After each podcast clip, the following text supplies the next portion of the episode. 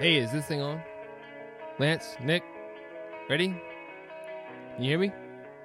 Welcome to the Live Free and Hunt Podcast.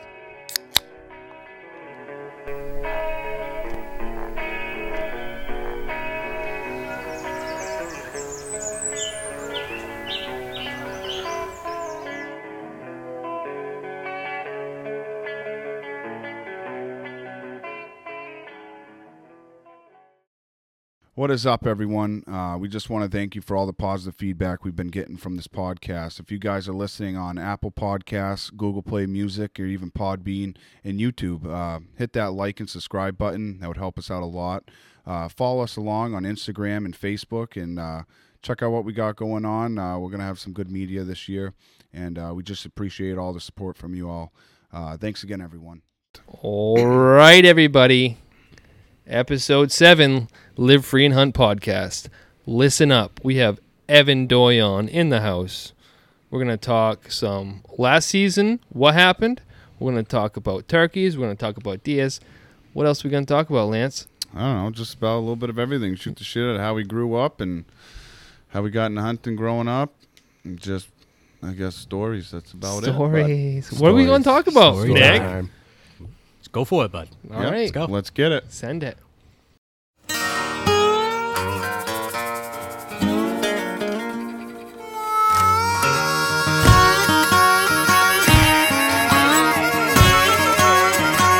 like a bad deck of cards that loves to lose. You don't listen to me, and I don't want you to, 'cause we sure have fun throwing my money away. You bet high, I bet low, you're all in and I'm all broke.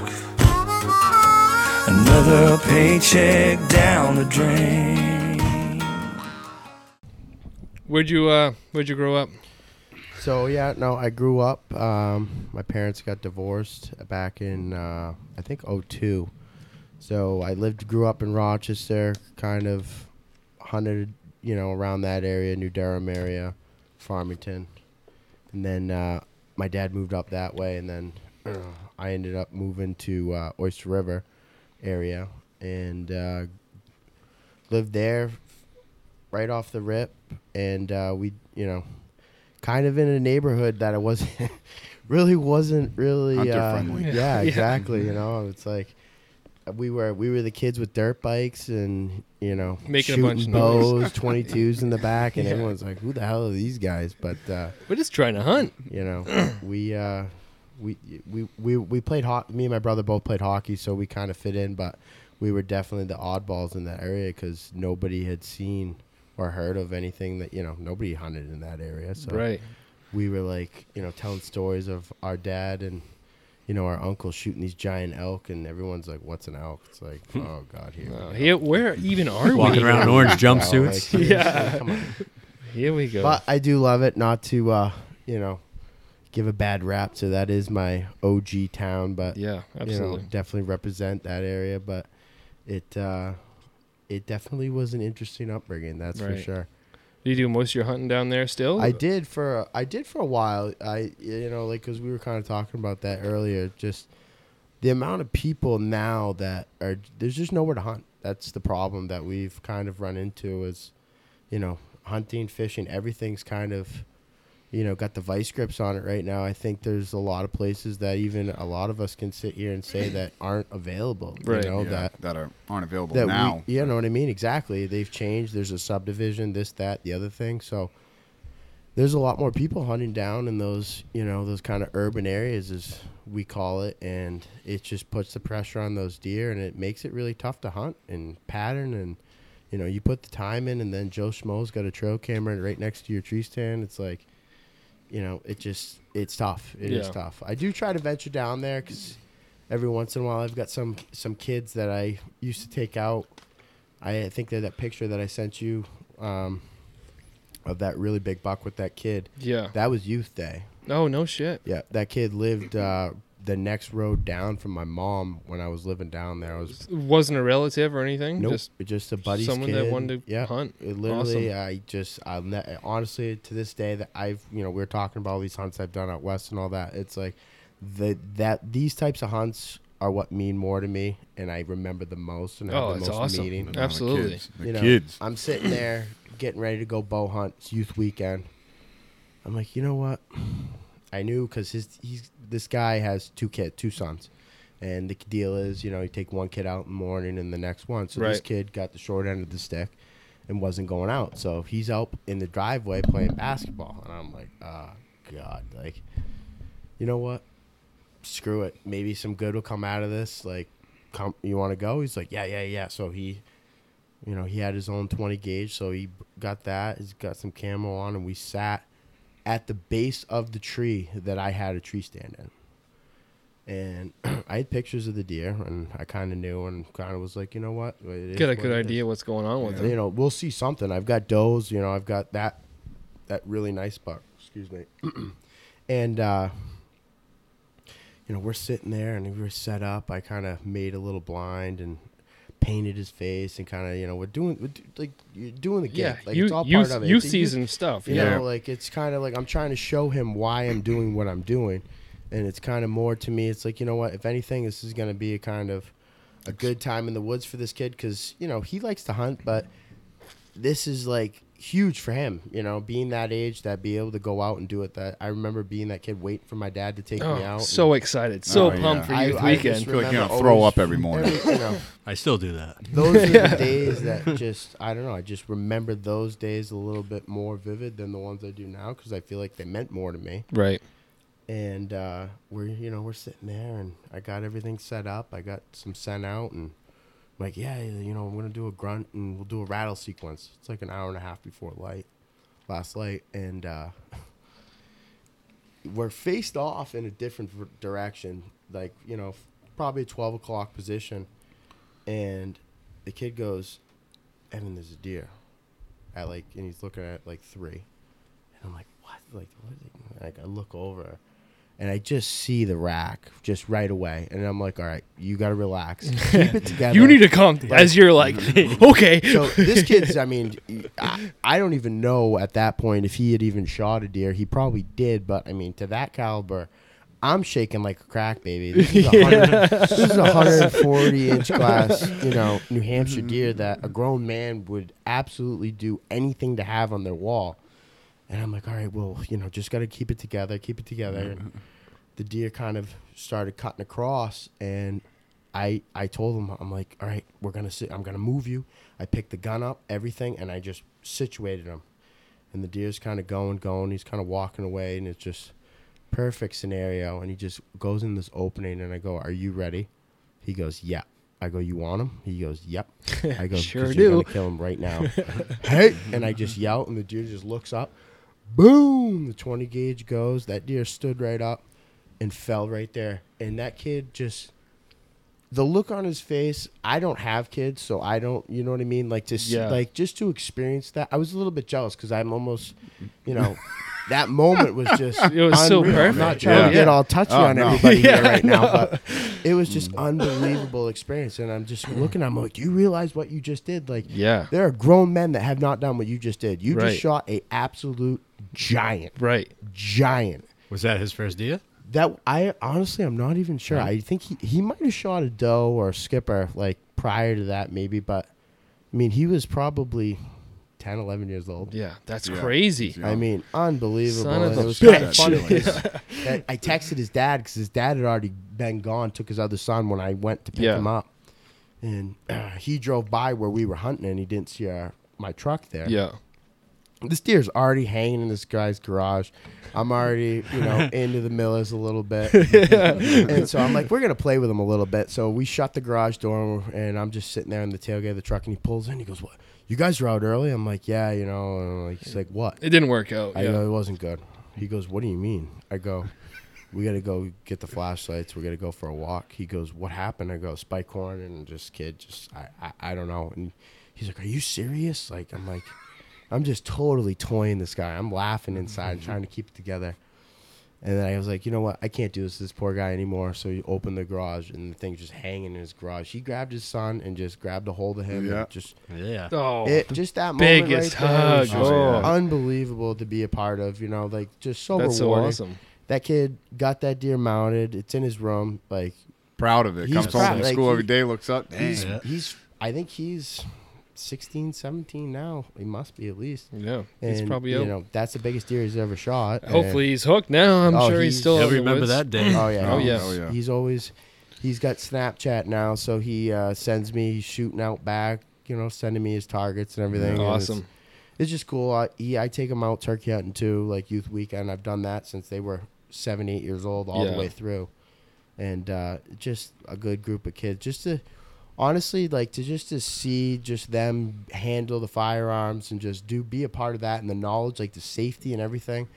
There's not a lot of kids that have those values anymore. I think. A lot of parents don't try to, you know, you see some kids, but you know, they know, like they know. I trust these kids. Like yes, you know, when we go over something, I unload the gun and give it to him. But for the most part, I'm not really worried about muzzle safety with him because he knows he was brought up. His dad's a, you know, ex-Marine. So these kids were trained to operate and handle guns safely. Right. Yeah. You know, and those are just awesome kids to take out and do this with because it makes it so much easier for me, you know, obviously still keeping that in mind, but you know, it puts me at ease to be able to be like, I'm comfortable. You know what I mean? Like you kind of get a little bit nervous. You can kind of focus on what you guys are doing instead of worrying about something else. You know, I'm not trying to do like, you know, basic fundamentals of everything all at once. You know, we focus on what we're doing. We're trying to shoot a deer and that's what we're going to do. Right. So growing up hunting, you didn't, did your dad take you out and stuff? Or? My dad, it was between my dad and my uncle. My dad has been my hunting partner my whole life. And he is like he's done a lot of hunts, you know, out west, and he's, you know, him and my uncle have traveled all over the country, and like growing up that was my hero. Like that was what I wanted to do and wanted to be when I grew up.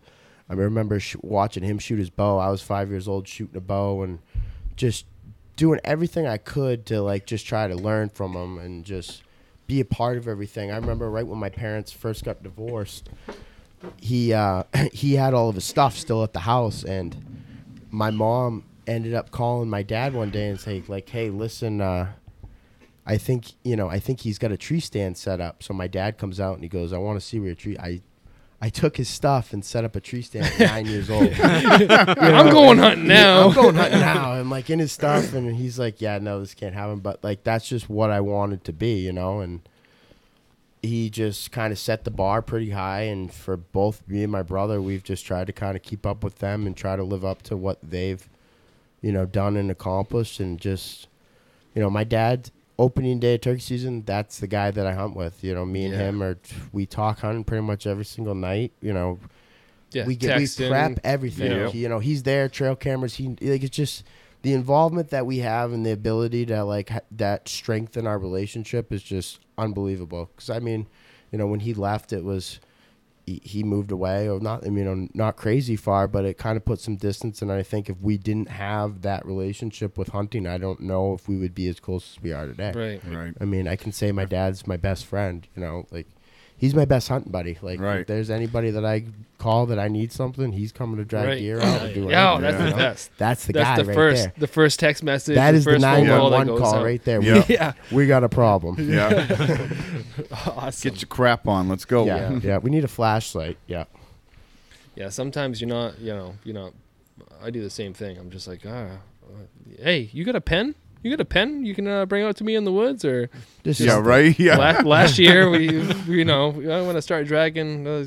Text my dad. He's out in the woods too.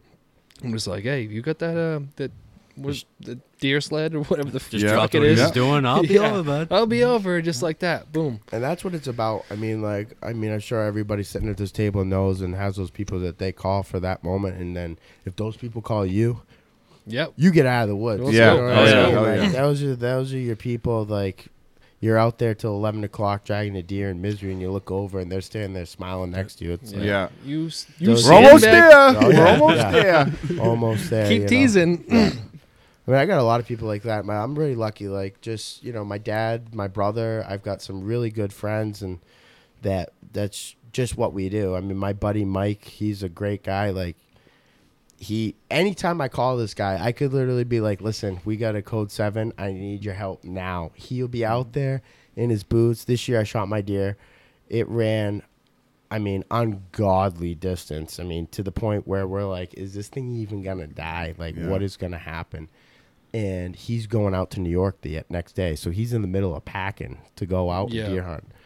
And I call him, yeah, got it. We were out there till almost 10 o'clock at night dragging that deer back through a swamp, just nasty, miserable. And he's like, you owe me, kid. And I'm like, I definitely do. I definitely do. Owe you. So hopefully I'll be able to repay the favor and get on some birds with him this year. And, you know, his girlfriend, too, she's wants to shoot a bird. So I'm hoping to help him out with that and get it done, like.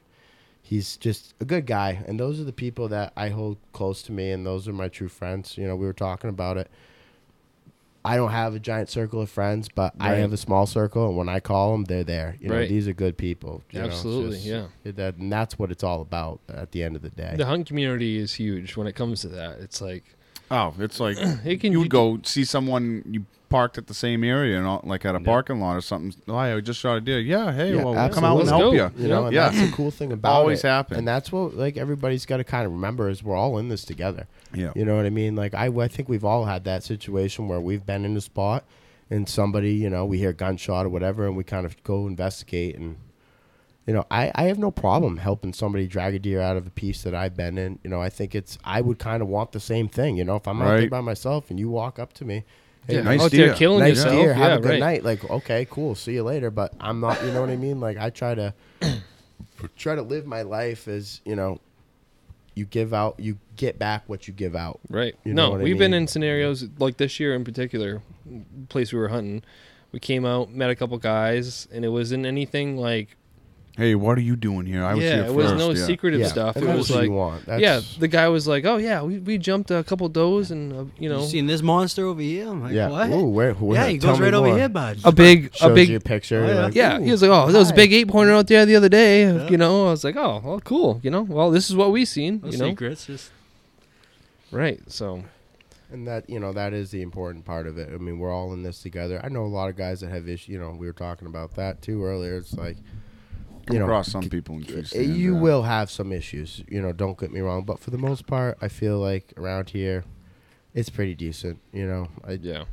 It like we said, it's everybody's spots are dwindling down. It's just the world we live in now. Everyone wants to build. We're all on the same team, you know, whether we want to believe it or not, you know what I mean?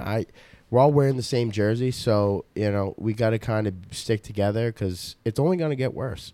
Yeah. You know, I can't imagine, like, you know, what our kids are, you know, I don't have any kids, but you guys that got kids, like, what's it going to be like when they go out? You know what I mean? That's my worst fear. It's like the public land that we have here. Like, if this state ever turned to, like, you know, Western states or pretty much any other state besides Maine, is when you have, everything gets posted, you know, and then. Posted or bought up, built. Right, yeah. Freaking, well, you know. Build another cul-de-sac. You want to go hunting, then you can knock on someone's door, or you know them, or, you know, you can just walk in the woods, and that's, if it's not posted, then starting to become, like, a very tough thing. Like, yeah.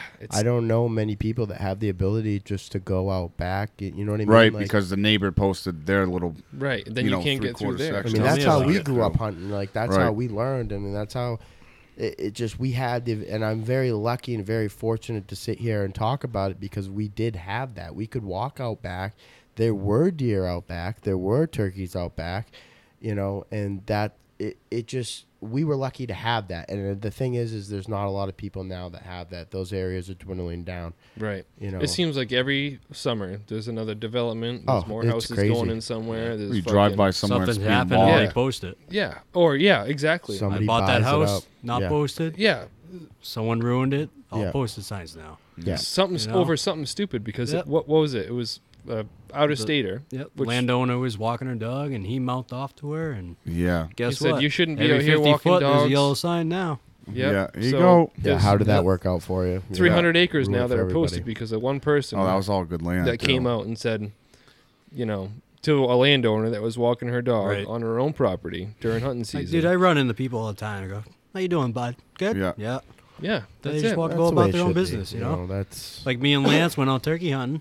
couple kayakers. We had turkeys coming in. God. Yeah. That kayak's a banging dude. He's out there trying to fly. Fish. There goes that spot. No, they're walking. Oh, walking right down. Well, it was a walking trail. Yeah. Whatever. It's all right, bud. We'll go to another spot. Yeah. It's cool. Oh, I didn't know you guys were turkey hunting. No, it's fine. The birds were almost to the trail. Oh, yeah. Like, oh, man, another 5 yards. We could shoot. But it was all good, though, you know? Yeah. You know, you don't get in a lot of situations like that where there is a lot of people that just, you know, they're not aware of what's going on. You know what I mean? Like, they don't know when muzzleloader season is. Yeah. They don't know when it's turkey season. Right. So, you know. But they're doing the same thing. They're out just out trying to get outdoors. You know, I had a lady 2 years ago. Same thing, bird absolutely ripping on this tote road. And I'm in the middle of, you know, it's you know, out where I would think an area that you wouldn't really see anybody. It's a kind of drizzly day. All of a sudden, I hear Lady Gaga coming up the hill blasting. This woman is jogging down this tote road. Yeah. She got a boombox? I don't know. It's on speaker. She had it on a speaker or something. Yeah. And I'm sitting there, and of course, you know, I can hear it, and I'm like, you've got to be kidding me. And the bird just went silent, obviously. Yeah. See you later. I hate Lady Gaga. She sees the decoy and stops, and I just stand up, and that kind of, you know, put her a little bit more edge. I'm like, no, it's fine. Like, I'm just, you know, kind of letting you know I'm here. Like, she's like, oh, that was you, and I'm like, yeah, that was me talking to him. Yeah. I was about to shoot him in the face, but then you showed up. She's like, oh, I'm so sorry. I didn't realize it was turkey season. I thought you could only shoot, but people aren't aware of what's going on. Yeah, so I can't freak out at you. You know what I mean? You have just as much right as I do, and I think it's good that other people who maybe aren't in the hunting world or whatever, they utilize the land, because today's time, it's dwindling down. Right. There's not a lot out there. Get out there and use it. Get outside, use it. You like it's, you know, it's just a good resource to be able to have public access to it. Utilize it as much as you possibly can. Don't give people shit for hiking or walking dogs or doing anything else. Everybody is using the same land, so I mean, we're all. Sorry, I want to go back to bed too, but it's fine. Yeah, exactly. I'm out. So how'd you make out this season? What did you? Oh, well, turkey season. We start with deer season. Oh, no, actually, no. Turkey. You're right. Talk about turkey season. Well, I'll talk turkey because coming up on that. We're coming up on it. You know, I want you to go through your whole season though, because then I want to go through your vest. And then okay. Hey, can I open this pocket? Yeah, we'll see what's in there. You know, it was a good year. We started out youth season, and it was weird because this past youth season was. I've never had a turkey hunt that I felt like I was dressing up for opening day at muzzleloader. I was chilly out. Cold, that first day, windy, miserable. Yeah, it's that full week. And, you know, I hear the kids like, he's like, "Who's still gonna go?" It's like, okay, sure up. So I'll close my tab. So I'm going hunting, even though you know it's miserable, but whatever. So we went out, and it was kind of a rough hunt. We didn't hear a gobble off the roost at all. Had the same problem that morning. It was like, downpouring. Just like I'm looking at this. I'll tell you right now, if it wasn't youth weekend, I'd have been like, let's go get breakfast because this is just not a good day to be turkey hunting. And he's like, I want to stick it out. It was his last youth day. He's 15. And these are the same folks that I was telling you guys about with the deer. This is one of the boys that hunts with me. And we went to a spot, and I saw these birds off in the field. I'm like, let's try it. 20 minutes later, we've got him in our lap. Kid ends up blasting one at 15 yards. Sweet. 8:30 in the morning. So that set the tone right there. I'm like, all right, well, you know, they're doing their thing, even though it's a little chilly. Like, I don't want to really be out here. And so we stuck it out with that. And, of course, I hunt Maine. So for me, that's a cool thing about turkey hunting is, like, I really like youth weekend. I hunt hard. And then I go right into Maine. Right. So it's kind of like, you know, we lay some down. You get used to it. Yeah, you get used to it. You got to just wake up early and be like, all right, I remember what turkey music going. You're like, this is what it's about. And, you know, kind of get amped up. So I went into Maine the next day. And I got a guy that lets me hunt over there. It's a private piece. And we got in there, and it was the same thing. Sitting there, it's dead silent. I'm like, are you like, what are we doing here? Like, I'm not even hearing turkeys gobble. Like, it just takes all the wind out of my sails, you know? Yeah. And so I start calling, and 2 seconds later, right there, like within, I would say 60, 70 yards. And it's pretty thick where I was. And so I'm sitting there kind of scanning, and I'm like, all right, well, he's going to come. So I got to kind of get ready. and anticipate his arrival.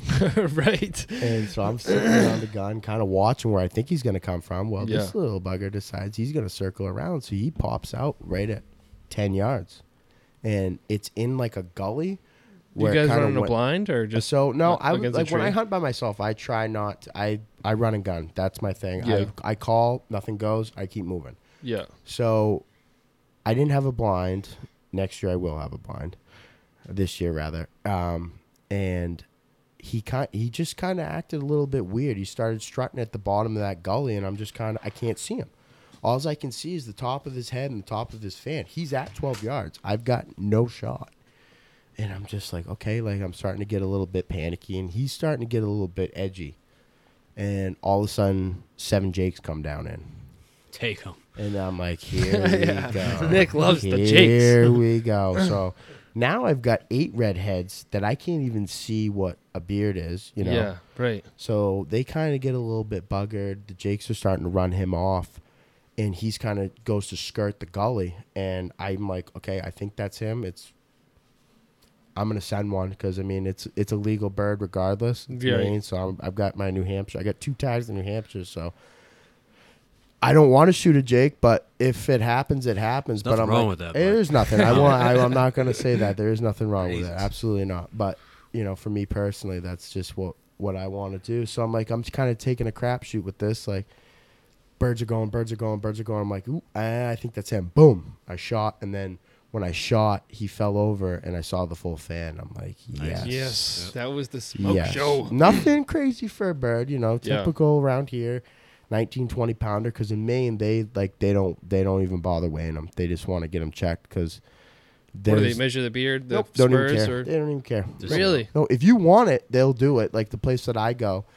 And I kind of, you know, I'm like, do you guys have a scale? Oh, well, you know, it's like, it's just kind of a just. They just want you to tag it. Yeah. They just want to tag it and get out. Buy some, you know, breakfast pizza, Mountain Dew, and get the hell out. Yeah. That's, you know what I mean? But I love going there because they are good people. The state doesn't really hook them up with anything. You know, they should have a state official Maine's still scale. A touchy state. Well, I mean, they hate turkeys. Huge. Yeah. They hate turkeys exactly, in Maine. Yeah.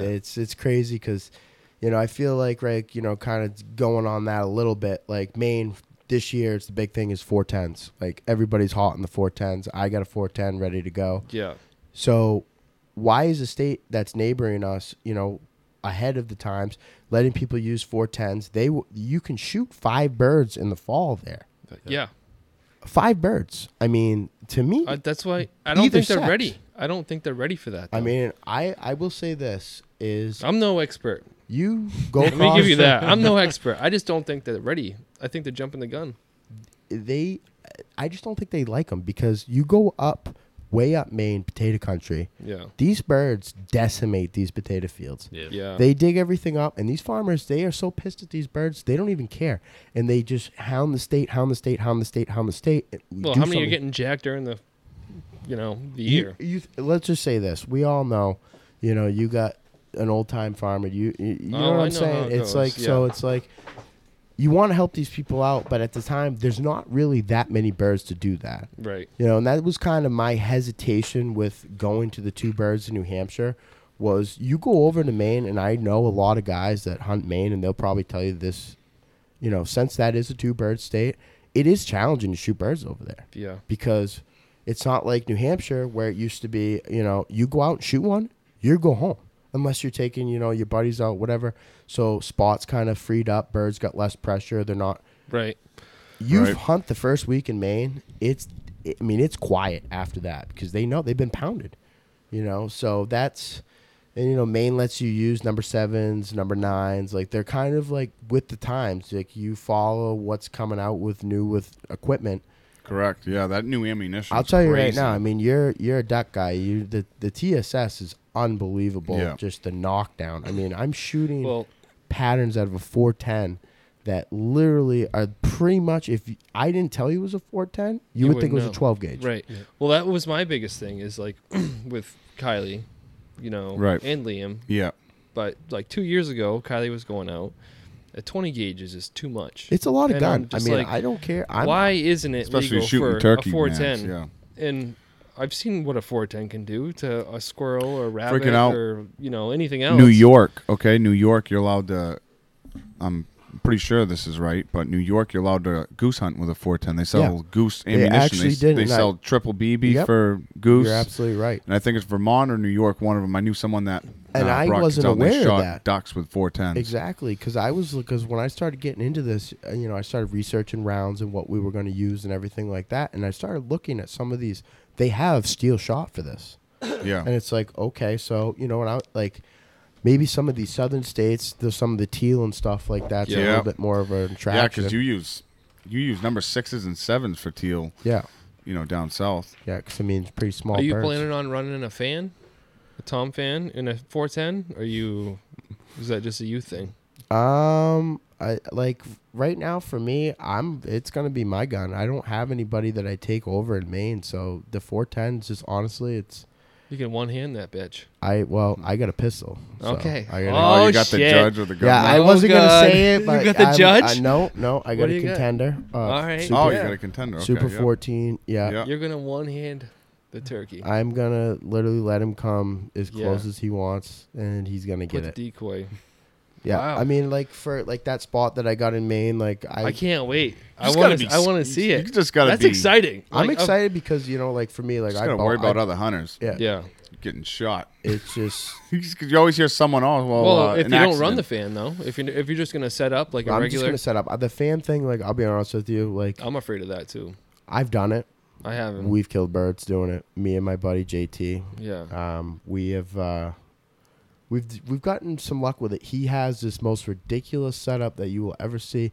He took a piece of styrofoam and a fan that kind of fell apart, and he epoxied the feathers in the styrofoam. Right. So it just looks horrendous. Like this thing is like a naked, you know, wet rat. Yeah. And you walk, I mean, I shot a bird with it 3 years ago, but we just, in a certain situation, we'll do it, but that's really rare. For probably like for the first couple, usually the first 2 weeks, I will run decoys. I know a lot of guys are, oh, you don't need decoys, but it's like, I like to give these things a visual. Like I grew up in a college town. I think these birds relate to just their functions, like they're in a college town. These are frat boys coming to a party. Like you got to give them, what they want. Give them something. You got to give them something. Yeah. You know, he's got the live thing in front of him. She's looking good. Yeah. You're over there. Why am I going to go over there and stick my beak out? You know, like they know what's going on. They're not dumb. Right. Yeah. You know, so it can hurt you, or it definitely can. Absolutely. Where they just hold up and they don't come in anymore, or then and you just gotta kind of go with what you feel like the bird's attitude is. Like I sat there the night before, and you know, you listen to him, and he's just sitting there hammering, and he's like, you know, he's alone in that tree. He is like, where's my woman? Where's my woman? It's he ran off a bunch of other hands. Yeah, so you know don't what I'm worry. Saying? We'll come take care of you in the morning. And those are the ones that I feel like you have a better chance with a decoy. If he's sitting there, he's sitting there gobbling because he's looking for you. Yeah, right, he is trying to get something to respond to him, to let everything know that he is there. Right. Yeah. So those are the birds. Okay, like you know what?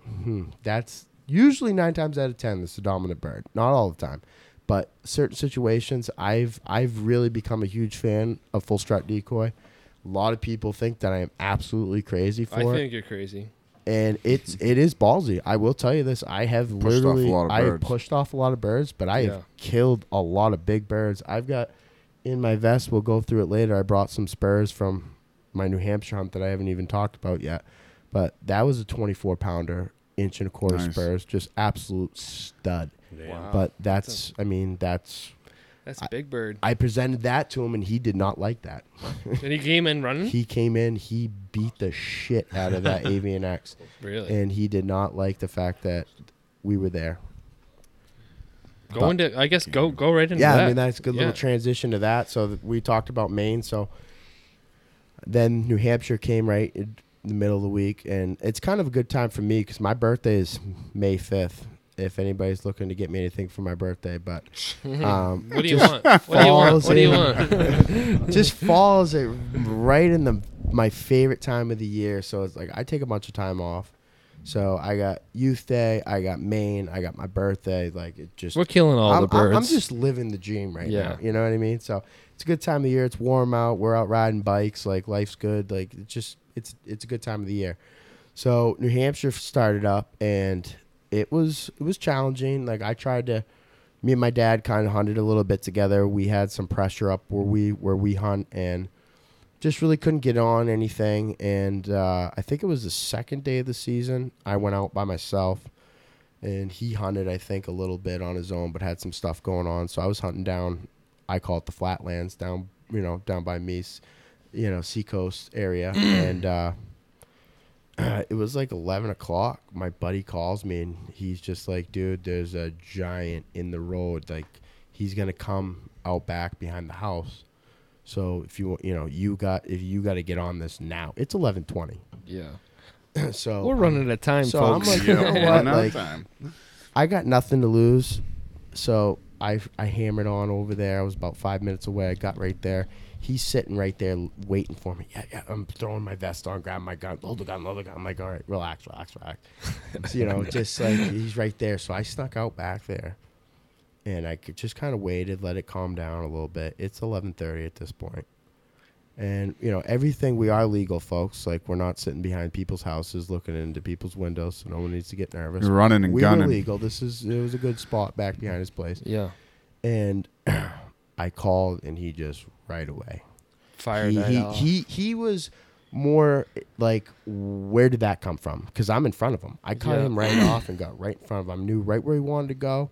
Got right in front of him, had decoys set up, and he went a little quiet and started doing some sketchy stuff. I'm like, all right, well, he's playing the game. I think this is an older bird. He's gonna come in quiet. And about 5 minutes later, you just hear that spitting and drumming. So for me, that's when I literally I put the slate call down. And I tell anybody that hunts with me, you do not move at that point. You do not blink. You don't want to breathe at this point because this is about to get real. He comes into that opening. There's like a little junction in the trail, and he sees that decoy, and he literally just runs. And I'm like, okay, this is gonna happen. Oh, he starts beating the shit out of that Avian X decoy, and it finally fell off the peg. And just kind of flopped there and made a kind of weird noise. Yeah. And he just kind of, didn't like it. Thing ain't real. I'm like, you know what? The show's over. Boom. Just absolutely flattened him. And I got up to him, and I'm like, whoa, there's some bling right there. Like that. I haven't shot a bird with spurs like that ever in my life. Wow. Hunting in New Hampshire, I mean, some hooks and... We went to the tagging station, and he ended up weighing it. It was 24 pounds. Dang. Nice. That's a pig. And that was the biggest bird that got tagged into that particular tag station for the year. So good deal. That was pretty cool. My buddy, the guy that let me hunt behind his house, he was tagged out. That's why he didn't go after it. He shot one that was 23 and a half pounds. So I beat him out. Gotcha, bitch. Yeah. Shot his bird. Thank you. Shot his bird, and then it was bigger than him. So... That was kind of the inside joke, but it was a cool hunt. I mean, but after that, it got really tough for me. I just time, work, you know how it goes. Everyone gets busy. It's just kind of last year we had a lot going on with work, and we were just really busy. So I just didn't really get to hunt a lot. And the weekends that I did get to hunt, it was like, do I really want to wake up at 3 o'clock right now? Yeah, so I feel that all year. It's like you wake up early all year long, and you're like. Son of a bitch. The alarm's going off at 3:30. Exactly. But, I had some hunts that 6 o'clock went out, and I ended up shooting another one at basically I think it was the last week of the season. Just kind of, I basically deer hunted them. I located them, figured out what they were doing, and I just sat. Cut them off. I just sat. I waited for him for 4 hours, and he gobbled twice, I think, and I shot him. It was just kind of one of those deals, but... It was a tougher turkey season. I think the weather last year kind of played a little bit of a toll into things. Yeah. It was wet and, it was different. I thought they were going to have a crappy year, how wet it was last year from spring to summer. It was cold. I'm like, a lot of eggs for ruffed grouse, they're mating in the spring. Yeah. Or they're hatching eggs in the spring. So I'm like, ah, man, there's going to be a lot of chicks lost. And you know what? They had a lot of a late hatch. They did. Turkey. I was going to say, like, there was July. August. I'm like, yeah. July. August, I was seeing pulps. I'm like, exactly. What the frick is that? Yeah. So this is either second hatch or they're just having it late. Yeah. That, I think, yeah, just with the cold, definitely put a damper on things. The birds were there. Oh, yeah. I mean, like, you know what I mean? Like, we were still checking on spots, and the birds still were there. It was just they weren't doing their thing. I know my grandfather, he has birds that come in. He's turned into more of a photographer with his camera, and so he just loves to see the birds. So he has a lot that come in the yard, and after the season, it was probably June or July, he always calls, and he was telling me that the birds were hammering across the street in the morning. Just every morning they were gobbling for like June into July. It's crazy like they were still breeding. Yeah. No, we've heard them 4th of July. Like, yep. It's like, holy and you kind of think, like, you're like, okay, well, am I hearing stuff now? Because I'll tell you right now, there's days after you turkey hunt, like, I hear gobbles all the time. Yeah. I'm in Market Basket. I'm like, we got one. Yeah, well, there's a hot one in here. Jeez, like, you got to hit that rig right now. The worst thing is, like, I don't know if you bass fish or not. Yeah. Oh, yeah. So, you know, May, like that second, third week in May when they're sitting on the beds. Yeah. You can just pitch it into the weeds. You're generally you're next to shore. Yeah, I can always hear like gobble birds. Somewhere. Yeah. Those things. Oh my God. They start ripping. Yeah. They start ripping. It's tough because, like, I haven't really bass fished that much because I just get so caught up with turkey season, and then, like, the stripers. The stripers just take over for me. You're in a good spot for that. It's an addiction. It's just like you start catching some of those big ones. My brother, he pulled his biggest one this year was 47. And it was just a toad. I mean, when do you have to throw it back? What's the size? Do you know? I'm not even sure. I can't remember. Because every time I go, I don't catch these big fish. So I can't tell you. I'm catching schoolies. They go back anyways. We'll catch 30, 40 of those. And the days that I don't go, it seems that's fun too, though. Catching schoolies is awesome. I love just being out in the ocean. It's just like we live in such a beautiful area that you can go from ocean to mountains and just. There's so much to see. It's just great area. What are you running in your turkey vest? Yeah, turkey vest. So I got like I don't know. A lot of guys will kind of say I run a little bit light, but that's kind of my style. Like I go. I put my boots on. I'm not the type of guy that gets out of his truck and hits a box call and hopes to hear one off the side of the road. I like to go in spots that a lot of guys don't go and will have to walk in. So my vest is basically what I need. I hunt with mostly mouth calls. That's basically how I strike birds all the time. I kind of rely on them a little bit too much sometimes, I think. Yeah. So just switching up the tone maybe a little bit. Yeah, and like a lot of guys like say, well, you don't really need. Like I got a little lanyard that I can show you guys. And I've got probably 15, 20 different mouth calls in there. Holy smokes. And it's, it sounds like crazy. It sounds crazy. I think they're just a little case. It's a little case, a little pouch. Case okay. And it's, for me, I have noticed over the years that, just like think for yourself. Like, well, this is every kind of joke. Like, I worked in a gun shop for a little bit. And, you hear a female's voice, certain kind of tone. You kind of peek out on the, you know what I mean? Yeah, who's that? Hey. To check it out. Like, right. Who's that? And turkeys are the exact same way. Like, I've called at them, and there's something about that call that they don't like, and then I switch it up, and it's all totally different turkey. It's different. Like, I'm dealing with a totally different animal right now. And that's kind of what I've learned over the years, so I kind of like to have a little bit of variety. I lean a little bit more towards... like some of the nicer high end calls, like I like the Woodhaven and the zinc calls. I use a lot of really, really kind of crazy, just out there cuts that a lot of people are just like, "What the hell is that?" More raspy, more sometimes squeaky. It is. It just really depends on the cut of the call, and I like to have that availability. Cut of the diaphragm, yeah. Because you can just get some different tones. I mean, I have some that are so raspy, it sounds awful. It sounds like a Tom yelp. It sounds like a male yelp. Awful. But I can tell you right now, I have one call that everybody laughs at me because it literally sounds like the thing's dying. It's just so raspy, and I can't tell you how many birds have died with that thing in my mouth. Fires them up, right? They just love it. It's that old cougar that smokes menthols. Exactly. Yeah. They just you've had a couple too many Millers, a crown or two, and things, you're feeling pretty. But it's just they think the exact same way. Yeah, they're just. Ooh, what's that over there? That sounds a little bit different. Better than what I got. That's different. Bye, Felicia. I'm going to see that. And that's kind of my mentality with it. Like, I run slates. I have two slates that are my go-to. And it's kind of funny because, like, I've had both of them for probably as long as I've been turkey hunting, honestly. Yeah. Like, I have one. Are they slate, glass, or are they? So, I've got a bunch of different stuff. But for me right now, like, I use the glass and the aluminum. Okay, yeah. I just ran that aluminum when we were all bullshitting before. Yeah. That thing, I get one of those. It's raspy. That thing is freaking sweet. And the thing is like, that's a $20 call that I bought probably like years ago. Yeah. Because I've only run slate calls with a slate striker.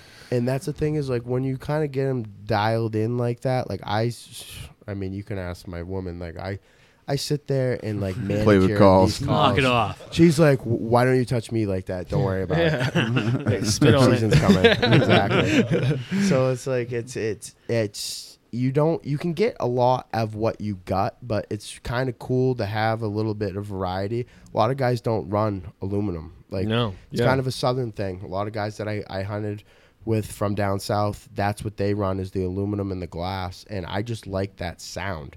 It's a very raspy, high-pitchy, and just when you're sitting there running, trying to, cut on that, you can get some really dramatic, just like, some screeching. Like, just kind of, I'm pissed. Like, you need to get over here right now and come see me, or I'm getting the hell out of here type shit. And it just worked for me. It's just, but it is crazy to see. Like, I do have custom calls that, whatever. And I've got $20 calls, and you look at my best. As well. I got two $20 calls, and I got two brand new. Somebody just sent me this copper call from, I don't even know, this guy out in Alabama. It's beautiful, like just this guy in New Hampshire that makes copper calls too. Yeah, I think I know what. Yeah, Gary. Yeah. They some really. I like copper. I'm kind of researching a little bit. But a beautiful call. It's like, I don't even know what kind of wood. It's that cypress, like tiger cypress or whatever. Right, yeah. It looks, you know what I mean? It looks pretty. I mean, the guys that can build those things. Oh, man. That's an art. I can't get the sound that I want out of it. So it's a coffee table piece for me. Yeah. So, but, I mean, I think it's cool. I appreciate the guys that make them. They put a lot of time. It is an art, and some guys can get stuff, better sound out of it. I don't know. I used to grow up going to Walmart and buying turkey calls. So I ran my slate call until my dog ate it. Until we killed a lot of birds. A lot of birds. What are you talking about? The one we had this year that we pretty much just hunted with? Well, he ate my striker. It was a match made in heaven. I had that slate call. Yeah. And it was the drum in the back was dented. Yeah. Oh, and then, but that thing called in every bird this year. Yeah. But my slate call. I mean, the striker was slate or graphite, and. It was like a match. That thing was sweet. I like the graphite strikers. They're kind of the, honestly, you don't really see a lot of graphite strikers anymore. The plastic. I like the oak. Cheap wood. Yeah. I like a good oak. Yeah. But I do like the graphite. It's hard to come by. I got a couple. I don't think I have one in there because those ones that I have, that glass just likes that cherry striker. I can get that thing ripping on a windy day. That's sweet. Sand it down. Yeah, you just sit there. Do you hit it with sandpaper when you touch up yours, or do you use Scotch-Brite? Scotch-Brite. I didn't know if anyone that listened to this maybe look for a little tip. But. Yeah, Scotch-Brite is definitely. I don't know. Is sandpaper so is not good. 80 grit? You're telling people not to throw 80 grit. Hammer down. Like you do you. You won't have much call left. But talking about if you need to tune up like a slate call, glass call, any of those pot calls. Absolutely. If you touch it with your fingers, obviously keep your fingers off it. Don't touch it. Or you get it wet. Don't touch it in the rain or something like that. Touch it up with some Scotch-Brite or whatever. And I try to tell people to locate that spot that feels best for you. That like you can get a good sound out of it. If you look, I only have. Freaking little silver spot on the call, and the rest of it's untouched. But that's the spot. That is the sweet spot. We like to call that in the game the G spot. I didn't know if I could say this on here, but yeah, you got it. You hit it right on the head. Hit that thing. So hit that thing. Nick says. But yeah, you got to find it, and it's once you got it. I mean, those things, they can produce some sound. It's crazy to think that, you know, sitting there rubbing a freaking piece of fucking wood together. Probably can't say that on there, but with the glass. Does where shit said on this. But with the glass, you know, how does that, it just... Yeah, the friction. It's unbelievable. Yeah, friction call. I think we need to calm down a little bit. No, we're good. I hate the friction. Friction. Jesus. No, that's you. That's you. Sorry. Nick's getting excited. Jesus. Who the hell is this? Who the hell is this guy over here? Before we jump into... I want to circle back into turkey season, but... Yeah. Nick shaved his whole beard off. He looks like an idiot. Dude, that's not the time of day to talk about it right now. Right? Nick, come on. I fucked up. A loser. Yeah, you fucked up. Loser. How'd your deer season go? Well, it was tough because the deer that I shot this year, it ended up being the most expensive deer that I've ever shot, because I actually tore my labrum in the process of drawing my bow on the deer. Labia? Everyone says that to me. I'm like, I don't know. I don't know what that is. So you have Dr. Doyon educating everybody. I had no idea about this because I know nothing about any of this. So I saddle hunt because for me, like, being mobile that's the only way that I can hunt where I hunt, because there are so many people. So I got on a spot that, you know, I had some does coming through, and I'm like, well, you know what? It's early season, like. Hey, we might get a coronavirus later on in the year. And I don't know. So I might jack some does and fill the freezer. I love shooting deer with a bow. You know, it goes back to my roots, regardless of size. You know? So it was I think it was the last week of October. So it was getting ready. Like, things were starting to get a little bit toasty in the woods, and deer came in from an area that I wasn't expecting. And when it did, he kind of came in, and I had to angle my feet a different way. And with the adrenaline, I wasn't really supported. And so when I drew back, I literally just tore it, right? The doctor said, you literally just tore it. Explain for people. So I don't know. There's probably some people out here that know more about this than I do. I'm not a doctor. I'm a machinist. I turn wrenches every single day, but it's not that much of a difference. You know, it's kind of the same thing. You know, but so you have your rotator cuff and your labrum. So your rotator cuff allows you to raise your arm up and down vertically. So pick it up above your head, bring it down. Yeah. Your labrum is what allows you to pivot on that ball and socket. So when you rotate. So can you lets you keep it in your socket? Yes. Yeah. When you're literally at an anchor point on your bow, you have that completely stretched all the way. Yeah. I had some issues years past. Shoulder kind of bothered me. Whatever. I'm shooting 70-pound bow, probably a little bit more than what I needed. It's my elk setup, I tore that thing right off. I'll tell you right now. While pulling back the bow, I was looking at him through the peak. And I feel like I can take a little bit of pain, but that was one of the most painful injuries that I think I've had. I've broken my hand. I've done some crazy stuff. That was the most overbearing pain. And meanwhile, I'm looking at this thing. And I shot a nice 5-pointer, but he was real wide, kind of spindly swamp buck. Yeah. Really, I mean, I was real thrilled to death to be able to, you know, get the encounter, and that happened. And my shoulder's shaking so bad. I mean, I can't even hold it up right now. Even just sitting here trying to, you know, I can feel it. Wait, you shot this deer? I shot him. He got it. Oh, I got him. Shit. Oh, I got him. Oh, I got him. He said it's the most expensive deer. Yeah, exactly. Dr. Bill. Okay, it all comes together now. So we got him out, you know, and we went a couple of weeks, and I'm like, geez, I'm not getting any better. Went to the doctor, had an MRI. They're like, she's taught. She's like, there's no rehab that can help this. Like, we're gonna cut you open. So I was a little bit turned off after that because my shoulder hurt so bad. I was terrified that if I got it up in a tree stand or something and did something and tore that, if you know, because I'll be honest, I don't have lifelines on every single one of my tree stands. So if for some reason I'm climbing and that thing gives out, I got one hand. I'm 230 pounds. That's a lot to hold on. You know what I'm saying? So I didn't risk getting in a tree this year. So I did a lot of kind of old school stuff, sitting up on spots, and I had a great time. It was, got into a couple of deer, had one really nice encounter with a buck that just did not work out. It just, at last second, the wind's blowing right at him, and he took off. But at the same time, you know, with all that being said, like, I had some really good friends of mine shoot the biggest deer of their lives this year. Right. You know, I had a buddy shoot 150 inch, just absolute tank, 201, like absolute smasher. Nice deer. That, you know, Jesus. Southern New Hampshire too? That's New Hampshire, yeah. No, Southern New Hampshire? Seacoast area. Holy fuck. Yeah.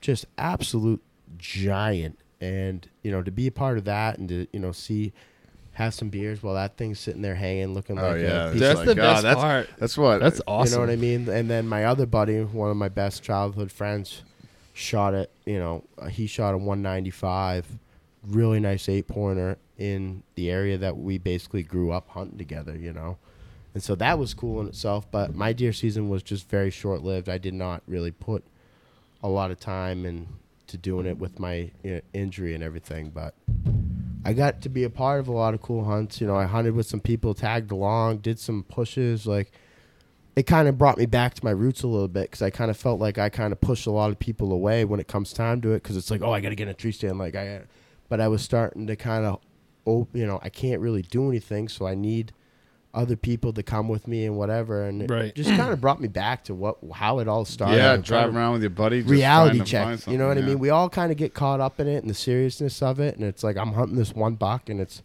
you know, I'm seeing guys everywhere and it's just, you know, kind of getting stressed out. So I kind of reached out and hunted some different areas and went to Maine and just met some guys. It was a good year. I really enjoyed it overall. I'm kind of jealous of the, like out west, not even out west, but like Michigan, they always talk about their deer camp, you know. Oh, yeah. They have deer camp every year. Yep. It's going to be this date and everybody's coming and we're going to just go. It doesn't matter what you shoot. We're going there for a good time. And it doesn't matter if anybody shoots anything. We're just going there to have a good time. And we're going to have some beers and we're going to cook some good food and we're going to have good conversation. The older I get, the more I realize that's really what it is about. Yeah, you can shoot spike bucks. You can, I mean, I'd love like who doesn't archery season. I want to shoot a monster. Everybody does. We're going to do, I'm going to do it this year. I don't care what anybody says. Nick, shut your mouth. I'm going to do it. That was a good one. No, that's what it comes down to though. I was pumped. No, I want to shoot a good buck, but I also want to go to deer camp. I want to see everybody else have a good time. Doesn't matter. Blast. It doesn't matter. Just shoot what you want to shoot. Let's all have a good time. Making memories, baby. You know how many years I've gone out and had a good time, didn't get one? Yeah. And that's making memories. That's the reality of it. Like, it doesn't really matter what you shoot at that point. It's good group of guys. You're having a good time. The camaraderie in camp. Like, it doesn't get much better than that. Like, I find a lot of times, like, I do a lot of hunting alone, and it's kind of like, you know, like, ooh, this is... You take it a little bit at a different level at that point, I think. And then once you start hunting with people, it's puts a little bit more fun back into it. And that's what it's supposed to be. Right? Oh, just having that right-hand man. You know, just having that... I took that day off, I went out, I go, this is dumb. I go, I'm going home. I go back to work. Nothing out here.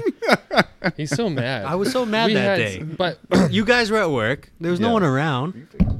You know, it wasn't all that. Out. It wasn't that bad either. No, it's I don't give a shit. Sorry, it's the short. If I have a day off, and I can go sit in the stand, and I know I have a trail camera there, and there's nothing coming out. I'm still happy the whole time. No, just being out there, absolutely watching the woods wake up. I mean, it helps if you have something on camera, I guess. Absolutely. You have a good idea. I mean, I hunted in the snow. That was like kind of the thing. We came into a lot of just work, got busy, and I really wasn't able to take any time off to gun hunt in the snow. Like, I just want, like, that is my old, that's my favorite thing to do. Like, it just kind of brings me back to me and my dad going out in the woods, walking next to him with his rifle and just like learning everything, just being out there in the snow. Just that night it snowed. I said, listen, I'm done. Like, I'm not coming in. So I went out and just... We're going tracking, I mean, boys. The most miserable day that you could want to track a deer in the snow. It just windy, everything. But I was just like, you know what? I felt like a little kid again. I'm like, I am just happy to be out here. Yeah. There's snow falling off the trees. I'm soaking wet. Yeah, it doesn't... That's a good time. It's just a great time to be out, walking around with a gun. Like, I got a... torn labor, like about to have a giant surgery that I can't afford. Life's good. Like, life is perfect. I love it. You know? I love every second of it. What are you doing? What are you gonna do? You have any use lined up for this season? Yeah, I think I got two so far. I got one kid that I don't think he's shot a turkey yet, and he's getting a little bit older. And he's not going to be able to go much. So I said to him, I'm like, yeah, you know, if you guys want to go, we can do it. And I'm going to take him out in New Hampshire. Yeah. And then I got somebody that I work with whose son wants to take one. He lives in Maine. So I told him, I'm like, but this year the dates are a little bit funky. New Hampshire's the 25th, 26th. Yeah. Maine is. Oh, for youth, yeah. Maine is actually, Youth Day is the same day that. As New Hampshire, like, we can hunt New Hampshire. It's May 1st, opening day in New Hampshire. Right. And Maine Youth Day is that Saturday. So. Oh, okay. Oh, I see what you're saying. Yeah, it's kind of funky this year because it's never really fallen like that.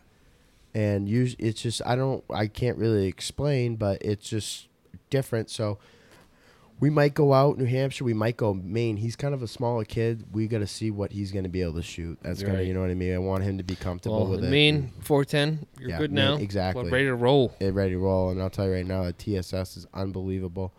My dad's got a 21-inch setup dialed in. I got my 14-inch and the 21-inch, and they're both, they're turkey-killing machines.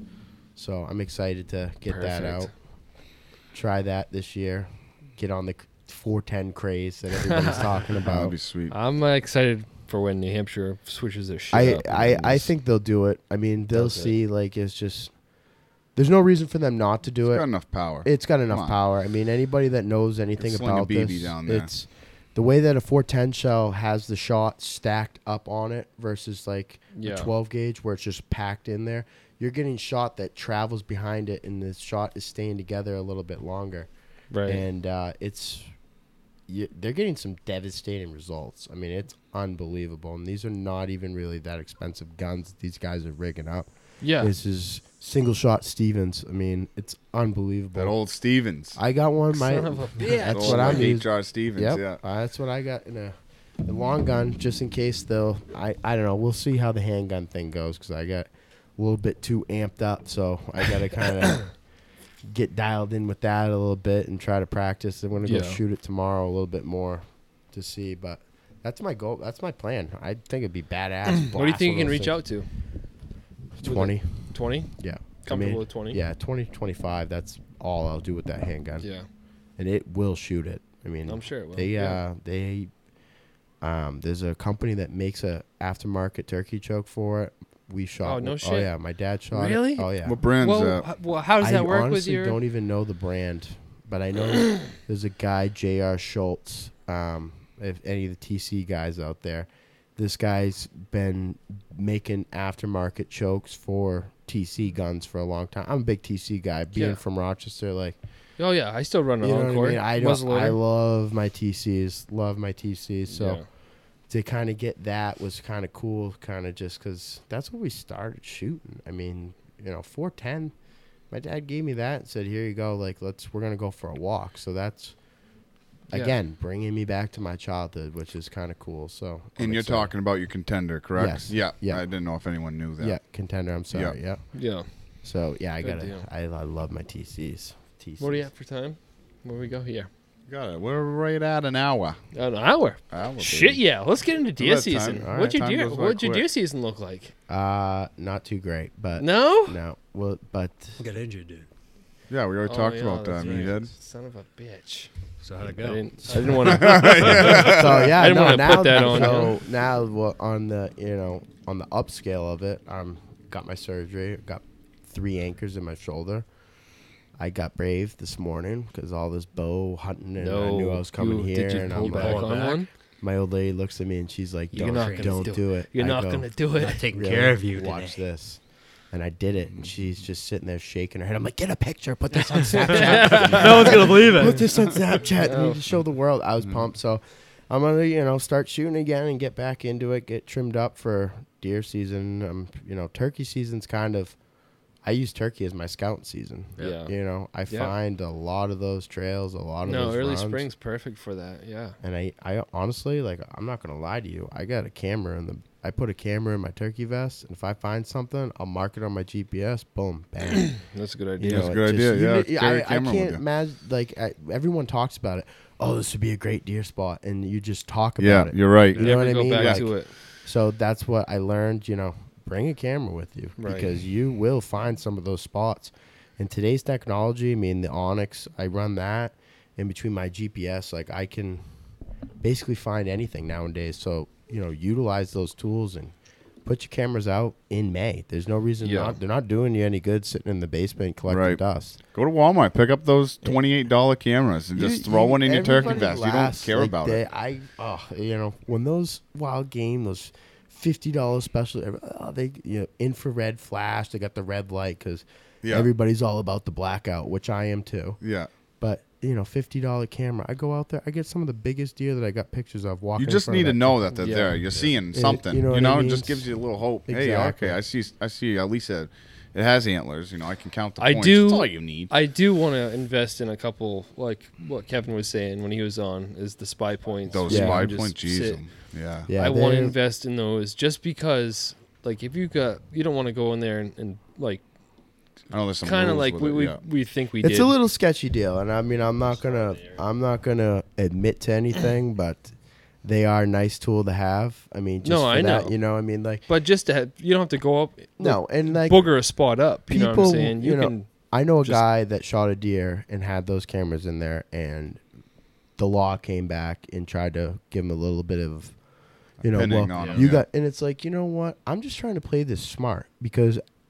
If you're doing it right, you're not going to cut corners. I don't want to bump this deer out of here. Right. And I got to be smart. I got to play the wind. There's a lot of variables to it. Just because I have a picture of him at 7:30 in the morning and I shoot him that day doesn't mean that it's because of that picture. Right. I know he's there, so now I got to play it smart and I got to figure out how I'm going to get myself in there, scent free, and not blow him out of there. Yeah. No, it's a huge tool. It's an unbelievable tool. I had to look up and research legality of it because I know Kevin mentioned you can't hunt over it. You can't hunt over it the same day. 24 hours. Yeah. So whatever it is, but either way, even if it's just if it's just a scouting tool, that's huge. Especially just leave it there and let it take pictures throughout the year. Then you can even take it out when archery comes and go or back even to your normal trail cameras. A lot of us are weekend warriors. Everybody works during the week. Yeah. Go pull it. Works up here. Shut it off. Pull it Friday. Get out of work early. Shut it off. Do what you got to do. They're a great tool. I do have a couple that we utilize and.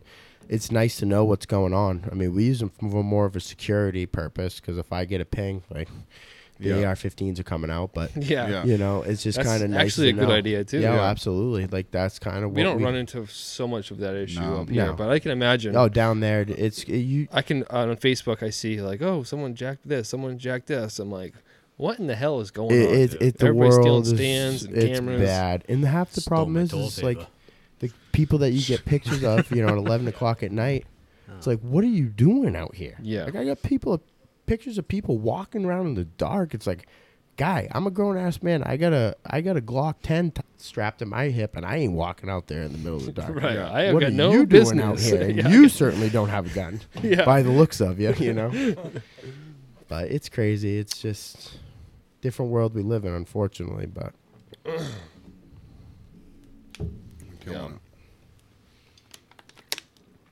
Everyone drinks at the same time. I know. That was weird. Besides Nick. So are you still doing any Midwest or Western hunts planned? Not this year. No. Well, actually, no. I can't say that because I'll be going to Kansas second or third week of November. We haven't really firmed up dates. Yeah. But that's a plan this year. And the goal of the trip, my brother, Mikey, he has not shot a big buck yet. He has literally watched it all around him. Yeah. He's been a part of a lot of it and seen a lot of it, but he has not been a part of it. Just hasn't got there. The kid is, he hunts hard. That kid puts in some time. He is out there any second that he can. He does all day sits in New Hampshire. Right. Which, don't get me wrong, I'll do it if I got something going on, but I ain't jumping for joy to sit in a tree in New Hampshire all day long. But he does it just because he's just that, hardcore. So driven. The goal of the trip is I would really like to see him put some bone on the wall. That's kind of the goal of it. I'm going to go just to kind of clean up the mess if things get a little bit fuzzy down there. But I'm really excited to go and hopefully to see him get his first, big wall-worthy deer. That's exciting. Yeah. All bow hunt. All archery, right in the rut. It's down there. We talk about the rut up here, but I love hunting with a bow down there because it's just the encounters you get throughout the whole day. Oh, it's unbelievable. I went out there when I was in high school, and I shot a deer out there, and I shot it at 1:30 in the afternoon. I was literally sitting there eating a ham sandwich. 1:30 in the afternoon. 1:30 in the afternoon. And I'm sitting there, and this doe is going 1,000 miles an hour. And she's just coming down into this little valley where I'm sitting. And I look up, and I go, are you kidding me? He's literally dogging her, just right up her ass. So I literally put the sandwich in my pocket, grabbed the bow. Save that for later. Throw it off the stand. Nope, keep that. You never know where you're going to be at. So I'm sitting there, grab the bow. And he comes right into 20 yards, and I just go, hey, asshole, because he just wasn't stopping. Nothing. And he just, I go, this is it. This is all I got. Hey, asshole. He literally locked him up. And I center punched him at 18 yards, and I ended up taking him home. But it was just crazy. I'm sitting there afterwards, and I'm just like, put my bow back up on the hook. It's full sun. It's like 60 degrees. It's almost noontime. I'm sitting there eating a sandwich in a short sleeve. I'm going to finish my sandwich now. It's like, and that goes to show people, like, you don't know. When the rut's going on, shit's going down. Yeah. These things don't any time care. Of the day, they don't stop. He knew. My wind was awful. Like, there was that should not have happened, in any way, shape, or form. He was just being dumb. Yeah. He was just looking for love, and you got a FMJ right in the lungs. So. Perfect. Any other plans? Lottery? We've been putting in. We got tags in for a lot of places out west, but it's kind of one of those things. Luck of the draw, and then financial funds is huge. This stuff's not cheap. It's expensive. Not cheap, and like everyone's like, "How do you do it?" Well, you don't see me with a Denali out there, and that's That's the sacrifices that I make to do this. Is it is an investment, but I love this shit. Right. This is my life. This is what I think about every single day. I work to do this. Yeah. Honestly, that's really what it is to me. So I enjoy it. And anytime we get the opportunity, we get drawn, we go. And it's kind of cool because, last time I went to New Mexico, I drew and everybody else didn't. But my family still went with me just to be there. That's awesome. You know what I mean? To be to take the time off and the investment to go out there and be a part of it, even though you don't have a tag. Like, that's huge. Like, it meant a lot. It was cool to have everybody a part of it. We didn't shoot an elk, but it was a great experience. You're out in the wilderness with your family for 9 days. What could possibly you were go telling wrong? Me off before the mics were hot. It was like, once you go out there, it's like hunting back home is just different. You appreciate the little things. Yeah. Like opening day of bow season. Like last summer, I had some stuff going on, nasty breakup, this, that, the other thing, and hunting season for me was kind of like just like a new beginning. Opening day of bow season, the sun's coming up, the woods is coming alive, and I'm just like, here, like, this is it. Oh, yeah, you know about everything. Going. I've never experienced that any time in my life, and it's just, I'm not even that old, and I'm just starting to kind of get my head wrapped around that, and just little things like that mean so much more to you I didn't see a deer that day. Right. You know what I mean? Like doesn't matter. Nothing though. Even like that's your happy eventful place. Happened that I could sit here and tell you, yeah, you know, whatever. But it just waking up, I'm in my saddle, my brand new saddle. You know, life's good. Like just sun's coming up. It doesn't get any better than this. You know, that's what I live for right there, is to be a part of those moments. What made you turn to the saddle? Were you rocking a climber before? Yeah, I was rocking the climber, and I just... Bulky. Heavy, dude. Like, yeah, it's bulky. You know, I mean, I'm not a big dude. I'm only 5'6". Like, you get those little strap things banging on the back of your ankles. Yeah. You get a full pack, a rifle, or anything like that. It's like, holy shit. Like, yeah. It's just a lot. So... My uncle was kind of doing some research, found this company, and they actually make arbors, saddles for arborists. And they kind of started branching off to this. And I watched a bunch of videos, and I'm like, I'll tell you right now, it's kind of a mind thing at first, because you literally, instead of having a platform, like I kind of set it up with pegs. So it's like basically like anybody that rides a Harley, highway bars. It's like you're off your crash bars, you have two pegs that come off. Yeah, so basically when you're just cruising down the highway, just freaking put your feet up and just go. And that's kind of what I have, is just kind of off to the side at, you know, your 3 and 9 o'clock position, and to go up and then clip in and then just kind of sit back and just on your harness. Yeah, you're trusting your equipment at that point. I mean, I'm hanging 25 feet up. And it's just a little sketchy, couple ropes. It took me a while. I mean, like, I'm in there in the dark, and I'm like, holy, I don't like this. I don't like this. It's a lot to set up, but once you get it up there and you're comfortable with it, just the mobility of it. I can set a stand. I can have my ladders up with the harness set up. 15, 20 minutes, I got a new setup. So mobility and just being able to move around to different areas, to me, is just, it's what a win-win. Do you use for sticks? I use the Hawk, the Heliums. Okay.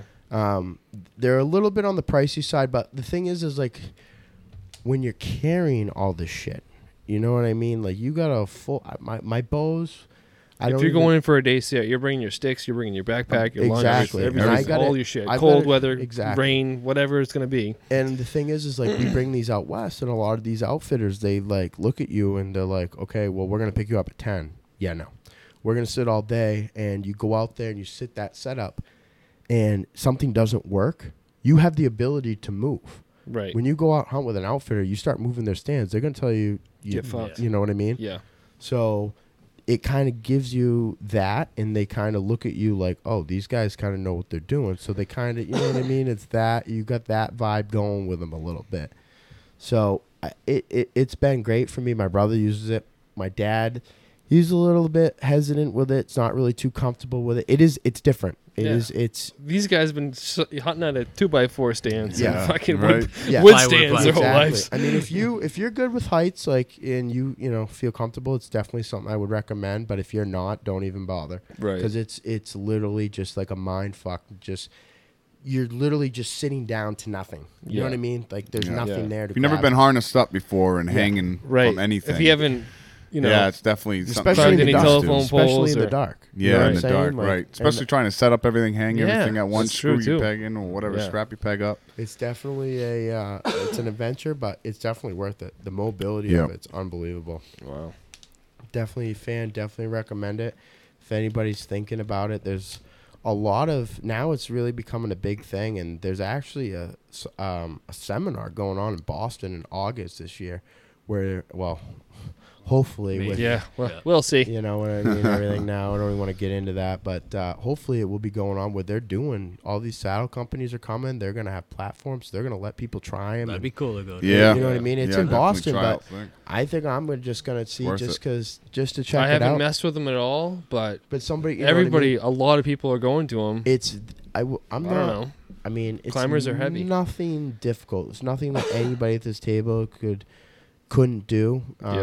It's just getting your hands on it and just seeing it for the first time. Because, I mean, you can't go and buy this at Cabela's. You know what I mean? That's the thing. Yeah. It took me about 6 months to get the harness made because they're so backed up.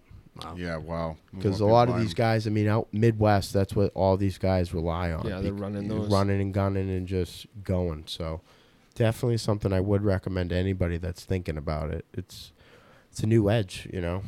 Right. Lighter equipment and... gets you, and I've sat more sets than I normally do in places that I've wanted to and couldn't be able to. Right. You know, hauling a climber out some of these spots, you're like, no. Bing, ding, through the swamp. Oh, yeah. Tight areas, yeah. You know, and I've just, everybody has those spots that they walk out to and they're like, oh man, I'd love to have a tree stand there. Oh yeah. This allows you to do it. Right. You pack it up the right way and it's all finangled right and organized right. You're good to go. Right. Money set up. Sweet. All right. Well, I think we're tight on time. But actually, if you had to give one tip to someone, a beginner hunter or, you know, advanced hunter or whatever, it doesn't matter. But what would be your tip? I don't want to put you on the spot. You got a tip? I would say, maybe you've learned over for anybody is like just keep staying at it. Like a lot of people get frustrated with stuff, you know, turkey hunting or whatever. For me, like I never really had anybody to show me turkey hunting. So for, you know, a lot of people, they kind of get frustrated. Oh, birds aren't gobbling. Like stick to it. Persistence pays off. Yep. And honestly, another thing that I would say is giving back, I feel like, allows you to get back in a funny sort of way that what goes around comes around, but it's all in good vibes. If you can help somebody out, do it. Take a kid out.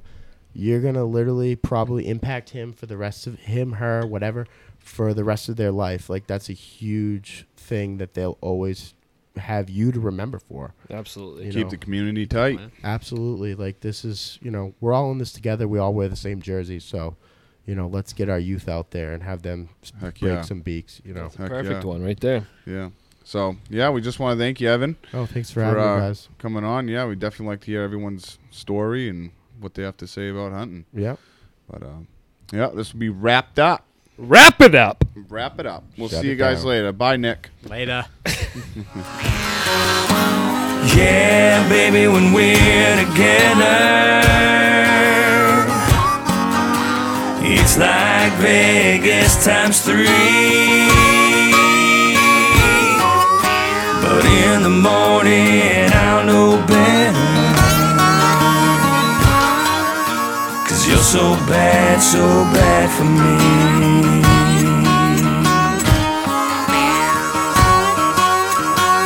Like a sip of wine leads me to drink. You're my gateway drug. I'm starting to think it's gonna take much more than just 12 steps. So call Betty Ford, call Dr. Drew. Save me a bed, 'cause in a month or two I wanna quit you, girl.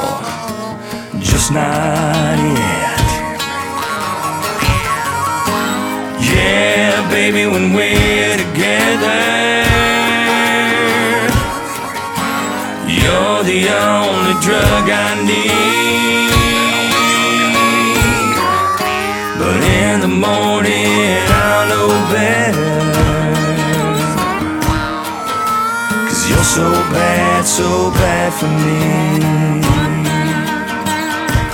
Bailing down the road past these city lights, you got your hands on the wheel, a look in your eye. I ask myself, is it time to slow down? But the night's still young, we're full of gas. Credit cards in my pocket with some limit left in. We got friends in the next town. Yeah, baby, when we're together, it's like Vegas times 3. But in the morning, I'll know better. 'Cause you're so bad for me. Yeah, oh, baby, when we're together,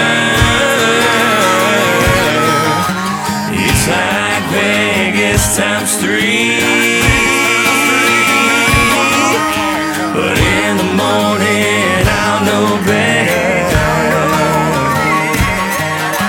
'Cause you're so bad for me.